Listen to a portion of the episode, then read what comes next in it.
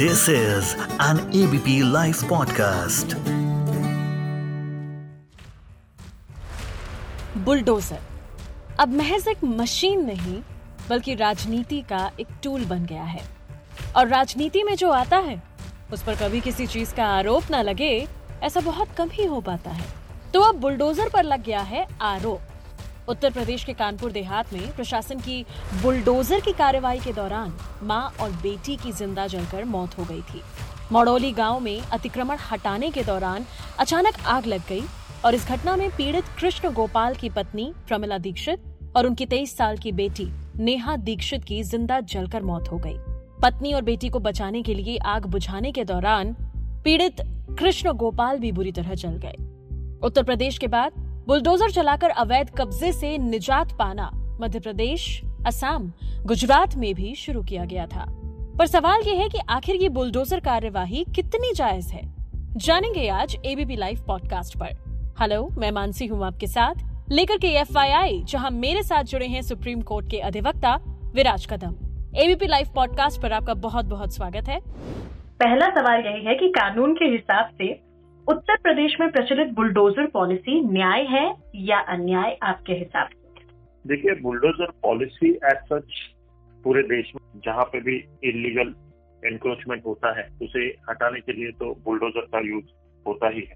लेकिन बुलडोजर लगाने के पहले कुछ कानून में प्रावधान है, कुछ कंप्लायंसेस है। अगर आप उन कंप्लायंस को बिना किए सीधे बुलडोजर लेके प्रॉपर्टी डिमोलिश करने जाते हो तो वो एक अन्याय ही है और वो जाती है। जी सर। सवाल अगला जो आपसे लेना चाहूँगी वो यही लेना चाहूँगी कि अतिक्रमण हटाने को लेकर जो कायदा कानून है वो क्या है? देखिए अतिक्रमण हटाने के लिए कोई सेंट्रल एक्ट नहीं है या कोई स्टेट लेजिस्लेशन नहीं होता। ये लोकल लॉ ये है म्यूनिसिपल लॉज तो अतिक्रमण हटाना उनको उनके ऊपर चेक एंड बैलेंस रखना ये म्यूनिसिपल कॉरपोरेशन का काम है। जी। जैसे आप दिल्ली हो गई मुंबई हो गई मेट्रोपॉलिटन सिटी की म्यूनिसिपल कॉरपोरेशन गाँव में जिला परिषद। तो ये म्यूनिसिपल लॉज है और इनको हटाने का प्रावधान भी म्यूनिसिपल कॉरपोरेशन से ही होता है। और। इसकी पावर्स जो है वो डीएम के पास या कमिश्नर के पास एज द केस में भी उनके पास ही होती है।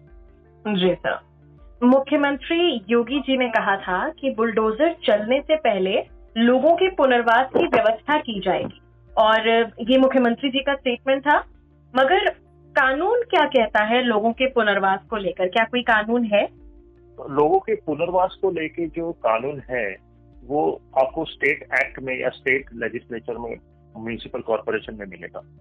अदरवाइज़ एक सुप्रीम कोर्ट का जजमेंट है, Ahmedabad municipal corporation versus Nawab Khan.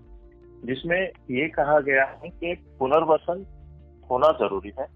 लेकिन उसमें ये भी कहा है कि आपको फिर वो पीरियड भी देखना पड़ेगा कि कब तक, कब से वो रह रहे उस प्रॉपर्टी पे इलीगल इंक्रोचमेंट करके अगर वो पीरियड ज़्यादा है और वो वहाँ पे कितने घर हैं, क्या वो क्लस्टर है, क्या वो जेजे कॉलोनी है, ये सारे दायरों में अगर वो बैठता है तो उनके ऊपर पुनर्वसन होता है। लेकिन अगर रिसेंट एनक्रोचमेंट है तो उस सूरत में कोई पुनर्वसन नहीं होता फिर उनको सीधा बिना नोटिस पे हटाया जाता लेकिन अगर कोई उस प्रॉपर्टी पे बहुत सालों से रह रहा है तो उनको नोटिस देना कानून में एक प्रावधान मतलब उनको बिना उनकी सुनवाई के आप उनको हटा नहीं सकते। और उसमें भी एक टाइम पीरियड है कम से कम पाँच दिन और ज़्यादा से ज़्यादा पंद्रह दिन की नोटिस होती है। और इस नोटिस में आ, लोकल बॉडीज जो होती है, वो खुद उनको बोलती है कि आप प्लीज़ इस जगह से अपना इलीगल इंक्रोचमेंट हटाइए, अतिक्रमण हटाइए, वरना हम आके तोड़ेंगे। अगर उन नोटिस पीरियड में अगर वो अपना एनक्रोचमेंट नहीं हटाते तो फिर सरकार आके उसको तोड़ती जी साहब हाल ही में कानपुर में माँ बेटी की दुखद मृत्यु के मामले में आरोप पुलिस पे, प्रशासन पे डीएम हो हो, इन पर है, और जाँच भी डीएम और पुलिस ही कर रही है। एसटीएफ का गठन नहीं हुआ। कब होता है सर एसटीएफ का गठन?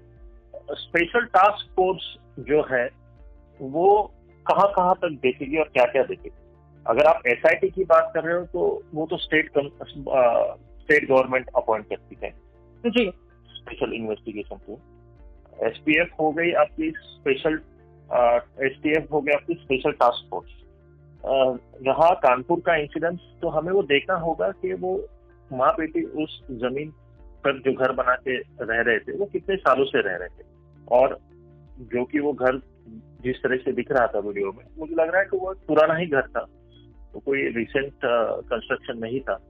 और अगर पुराना घर है तो उनका पुनर्वसन होना ज़रूरी था। उसके पहले बुलडोजर चलाना गलत था। और हमें पूरे फैक्ट्स पता नहीं है कि क्या सरकार ने उनको नोटिस दी थी, पुनर्वसन का उनको कोई अपॉर्चुनिटी दी थी, कोई ऑप्शन दिया था। क्योंकि क्या होता है कि मोस्टली जो लोग रहते हैं, ये एक प्राइम प्रॉपर्टी ऑक्यूपाई करते हैं इलीगली ज़्यादा प्रॉब्लम आता है पब्लिक प्रॉपर्टीज़ कि जब भी जब भी ये लोग पब्लिक प्रॉपर्टी पे एनक्रोचमेंट करके वहाँ पे घर बनाते हैं, अपनी बस्ती बनाते हैं, पुनर्वसन उनका वहीं पे नहीं होगा। वो कहीं दूर जाके होता है। मोस्टली लोगों को वो पुनर्वसन वाली जगह, घर पसंद नहीं आते, दूर होती है। तो उस सूरत में तो कहीं पे भी तालमेल नहीं बैठता। और मेरे ख्याल से मजबूरन सरकार को फिर डिमोलिशन ही उनके पास एक उपाय बचता है। लेकिन हमें ये देखना ज़रूरी है कि एनक्रोचमेंट अतिक्रमण ये एक न्यूसेंस है। ये एक बहुत बड़ी समस्या है। सरकार की प्राइम प्रॉपर्टीज़ पे लोग कब्जा कर लेते हैं। वहाँ से हटने का नाम नहीं लेते। ये तो सामाजिक अपराध ही। है this is not right what you are doing जी साहब। जो मामला हुआ है इसमें निष्पक्ष जाँच कैसे की जाए अगर आप बता सके सर? निष्पक्ष जाँच के लिए आप चाहिए तो किसी रिटायर्ड जज की कमेटी अपॉइंट कीजिए और डॉक्यूमेंट्स विल स्पीक वॉल्यूम कि आपने उनको अगर नोटिस दी थी डिमोलिशन की या प्रॉपर्टी वेकेट करने की तो एक नोटिस की कॉपी तो सरकार के पास म्यूनिसिपल कॉरपोरेशन के पास तो होगी ही उसकी ऑफ़िस कॉपी अगर आपने उनको कोई पर्याय दिया था पुनर्वसन का तो उसका भी आपके पास एक ऑफ़िस एक्नोलेजमेंट होगा ही। तो whether the procedure was followed और not that can be seen from the files लेकिन यहाँ पे एक दूसरी बात मैं ये भी कहना चाहूँगा कि फिर आप ये भी देखिए कि क्या उस प्रॉपर्टी पे लाइट्स थी वाटर कनेक्शन था। क्योंकि अगर उस प्रॉपर्टी पे लाइट और वाटर कनेक्शन है तो ये सरकार का भी लापरवाही है। मैं हमेशा देखता हूँ कि जहाँ पब्लिक प्रॉपर्टी पे एनक्रोचमेंट होता है वहाँ पे लोगों के घर में लाइट होती है, पानी होता है। तो बिजली विभाग, पानी विभाग भी एक सरकार की ही विंग है। तो क्या उनको बिजली प्रोवाइड करते वक्त, पानी प्रोवाइड करते वक्त ये पता नहीं था कि ये प्रॉपर्टी तो इलीगल है इलीगली ऑक्यूपाइड है? फिर उनके पास ये मीटर कैसे आते हैं? ये एक बड़ा सवाल है। इसका मतलब कहीं ना कहीं सरकार की ही लापरवाही है एनक्रोचमेंट बढ़ाने में। अगर आप ऐसी प्रॉपर्टीज़ आइडेंटिफाई करते हो कि ये सरकारी प्रॉपर्टी है और इस प्रॉपर्टी पे किसी ने इलीगल बनाया है तो उस घर को बिजली और पानी कैसे मिलता है? वहाँ पे मीटर कैसे लगते हैं? तो सीरियस इशू और फिर आप उसको तोड़ने निकलते हो बुलडोजर पे वो भी फिर गलत हो जाता है। क्योंकि सीधा बुलडोजर लेके आप कोई प्रॉपर्टी तोड़ने जा रहे हो उसके पहले फिर आपको उसका बिजली कनेक्शन तोड़ना होगा उसका पानी कनेक्शन तोड़ना होगा उसका गैस कनेक्शन तोड़ना होगा। क्योंकि बुलडोजर चलाते वक्त अगर कोई हादसा हो गया कोई एक्सीडेंट हो गया तो उसका जिम्मेदार कौन? अगर प्रशासन आरोपी साबित हो जाता है तो कार्यवाही कैसे होती है प्रशासन आरोपी साबित हो जाता है तो compensation is the only remedy लेकिन बहुत कम मामलों में प्रशासन आरोपी सिद्ध होता है। और अगर आपको प्रशासन को आरोपी सिद्ध करना है तो आपको तो कोर्ट ऑफ़ लॉ ही जाना पड़ेगा। और प्रशासन आरोपी तभी साबित होगा जब आपके पेपर्स सही हो। अगर आप खुद पब्लिक प्रॉपर्टी पे इंक्रोच करके बैठे हो तो प्रशासन अगर आपका कोई घर या कोई हिस्सा तोड़ते है तो आप प्रशासन को कैसे जिम्मेदार ठहरा सकते हैं? हाँ जैसे मैंने कहा कि बिजली आई लाइट आया तो प्रशासन तो जिम्मेदार है ही लेकिन इंडिया में अकाउंटेबिलिटी है नहीं ना? दैट्स द प्रॉब्लम और उसी के चलते हुए ये सारी चीज़ें हमें फेस करनी पड़ती है। तो पहली बात तो हमें अकाउंटेबिलिटी फिक्स करनी पड़ेगी कि किसने मुहैया कराई हु प्रोवाइडेड इट और उनके सबसे बड़े बड़े आला अधिकारियों को पकड़ो। ये जो बुलडोजर कार्यवाही जो शुरुआत की गई, क्योंकि न सिर्फ़ यूपी में, यूपी के बाद असम हुआ, मध्य प्रदेश हुआ, इनमें भी ये बुलडोजर कार्यवाही शुरू की गई थी। तो बुलडोजर कार्यवाही पर अगर मैं सवाल करना चाहूँ कि जो मामले हुए हैं, जिनमें हमने पिछले साल कोर्ट के भी कई सारे हमने आपने निर्देश सुने कि जिसमें इसे इलीगल बताया गया है तो कोर्ट किस तरह से एक्शन लेता है बुलडोजर के जो मामले हुए? देखिए, सीधा बुलडोजर से किसी का आके घर तोड़ना विदाउट प्रायर नोटिस और without giving him opportunity to defend himself is an illegal act और उसके अगेंस्ट जब भी कोई याचिका कोर्ट में लगाता है तो कोर्ट का काम कोर्ट एक स्टे ऑर्डर देता है कि ऐसे नहीं करोगे, सीधा किसी का घर नहीं तोड़ोगे, उनको नोटिस दोगे। या अगर किसी का घर टूटा है तो थोड़ा कॉम्पनसेशन का हिस्सा आता है, या उनको रिलोकेट करने की बात आती है।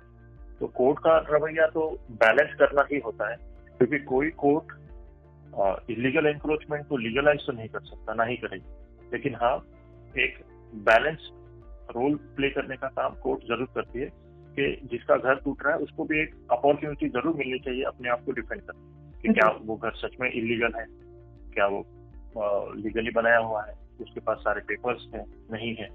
उस हिसाब से फिर जो लोकल लॉस के अंदर ट्रिब्यूनल्स है या कोई सिविल कोर्ट को जुडिस्डिक्शन है तो वो डिसाइड करेंगे कि इनका घर कानून के फ्रेमवर्क में बैठता है नहीं बैठता। जी sir sir thank you so much sir lastly आपसे यही जानना चाहूँगी, आज जो हमने मुद्दा उठाया है बुलडोजर नीति बुलडोजर कल्चर या बुलडोजर पॉलिसी कह लीजिए इसको लेकर अगर आपको लगता है कोई सवाल जो हमने कवर नहीं किया, कोई बात जो लोगों के लिए जानना ज़रूरी है, जो आप आखिर में कहना चाहें। देखिए encroachment is a big issue जैसे आप मुंबई जाओ कैलकाटा जाओ बड़ी बड़ी मेट्रोपॉलिटन सिटीज़ जाओ रेलवे की हज़ारों एकड़ लैंड एनक्रोच हो चुकी है। वो किसकी है? वो हमारी टैक्स पेयर्स की मतलब सरकार की। और वहाँ पे कोई इलीगली अपना घर बना के रह रहे हैं और उनको सारी सुविधाएँ पहुंचाई जाती है। एक बड़ा रैकेट हो या सिंडिकेट हो, जिसमें कुछ करप्ट पॉलिटिशियंस इन्वॉल्व है, कुछ करप्ट बाबूज इन्वॉल्व है। तो अगर हमें ये एनक्रोचमेंट रोकना है तो accountability is the only solution we have to fix the accountability ये किसके वजह से हो रहा है? और थोड़ी सी पावर्स अगर हम इफ़ आई कैन एड यहाँ पे पुलिस को कोई पावर नहीं होती कि कोई कंस्ट्रक्शन रोके या कोई कंस्ट्रक्शन तोड़े। Police will only give assistance to the commissioner और somebody who is going with the bulldozer. तो मुझे ऐसे लगता है कि थोड़ा सा कमिश्नर या डिस्ट्रिक्ट मैजिस्ट्रेट ने एक अपने एरिया का एक रफ स्केच बनाए या एक फाइन प्रिंट बनाए रफ स्केच भी एक फाइन प्रिंट बनाए जिसमें वो आइडेंटिफाई करे कि ये प्रॉपर्टी सरकारी प्रॉपर्टीज़ हैं और वो शेयर करे अपने सारे पुलिस डिपार्टमेंट के साथ और डिपार्टमेंट्स के साथ, ताकि पेट्रोलिंग का काम तो पुलिस का होता है, ताकि पुलिस की नज़र रहे कि इस प्रॉपर्टी पे एनक्रोचमेंट हो रहा है, कोई आके बैठता है। क्योंकि ये एक दिन में नहीं होता ना, पहले तो कोई छोटा सा झोपड़ा लगाता है कोई कुछ मंदिर खड़ा कर लेता है, मस्जिद खड़ी कर लेता है, कुछ कुछ एक पत्थर लगा लेते हैं, फिर एक, दो जन आते हैं, फिर तीन जन आते हैं। तो ऐसे करते करते फिर उनका बल बढ़ता है, जैसे वो देखते कि अरे कुछ कोई बोल नहीं रहा तो you should keep it in the but जब ये मामला नाजुक है मतलब शुरू ही हुआ है, तभी आप इसको रोको, तभी इसको रोको हमारा प्रॉब्लम ये है कि जब तक ये मतलब लार्जर देन लाइफ हो नहीं जाता तो मतलब हद से बाहर नहीं जाता। तब तक हम सोए रहते और जब ये इश्यू बहुत बड़ा हो जाता है, फिर हम बुलडोजर लेके पहुँच जाते हैं, फिर फिर तो प्रॉब्लम है ना। तो I think the best solution is जब ये शुरुआत है, शुरुआती टाइम पे ही उसे रोको, वरना फिर तो ये बहुत मुश्किल हो जाता है। और फिर तो पॉलिटिशियन बैठे ही है उसको रेगुलराइज करने के लिए और सब कुछ उनके लिए करने के लिए। So that's a problem because that spoils the beauty of the city. जी. That's my personal opinion. Thank you so much ABP live podcast पर जुड़ने के लिए सुप्रीम कोर्ट के अधिवक्ता विराज कदम मैं मानसी हूँ आपके साथ इस ऑडियो को प्रोड्यूस किया है ललित ने सुनते रहिए ABP live podcast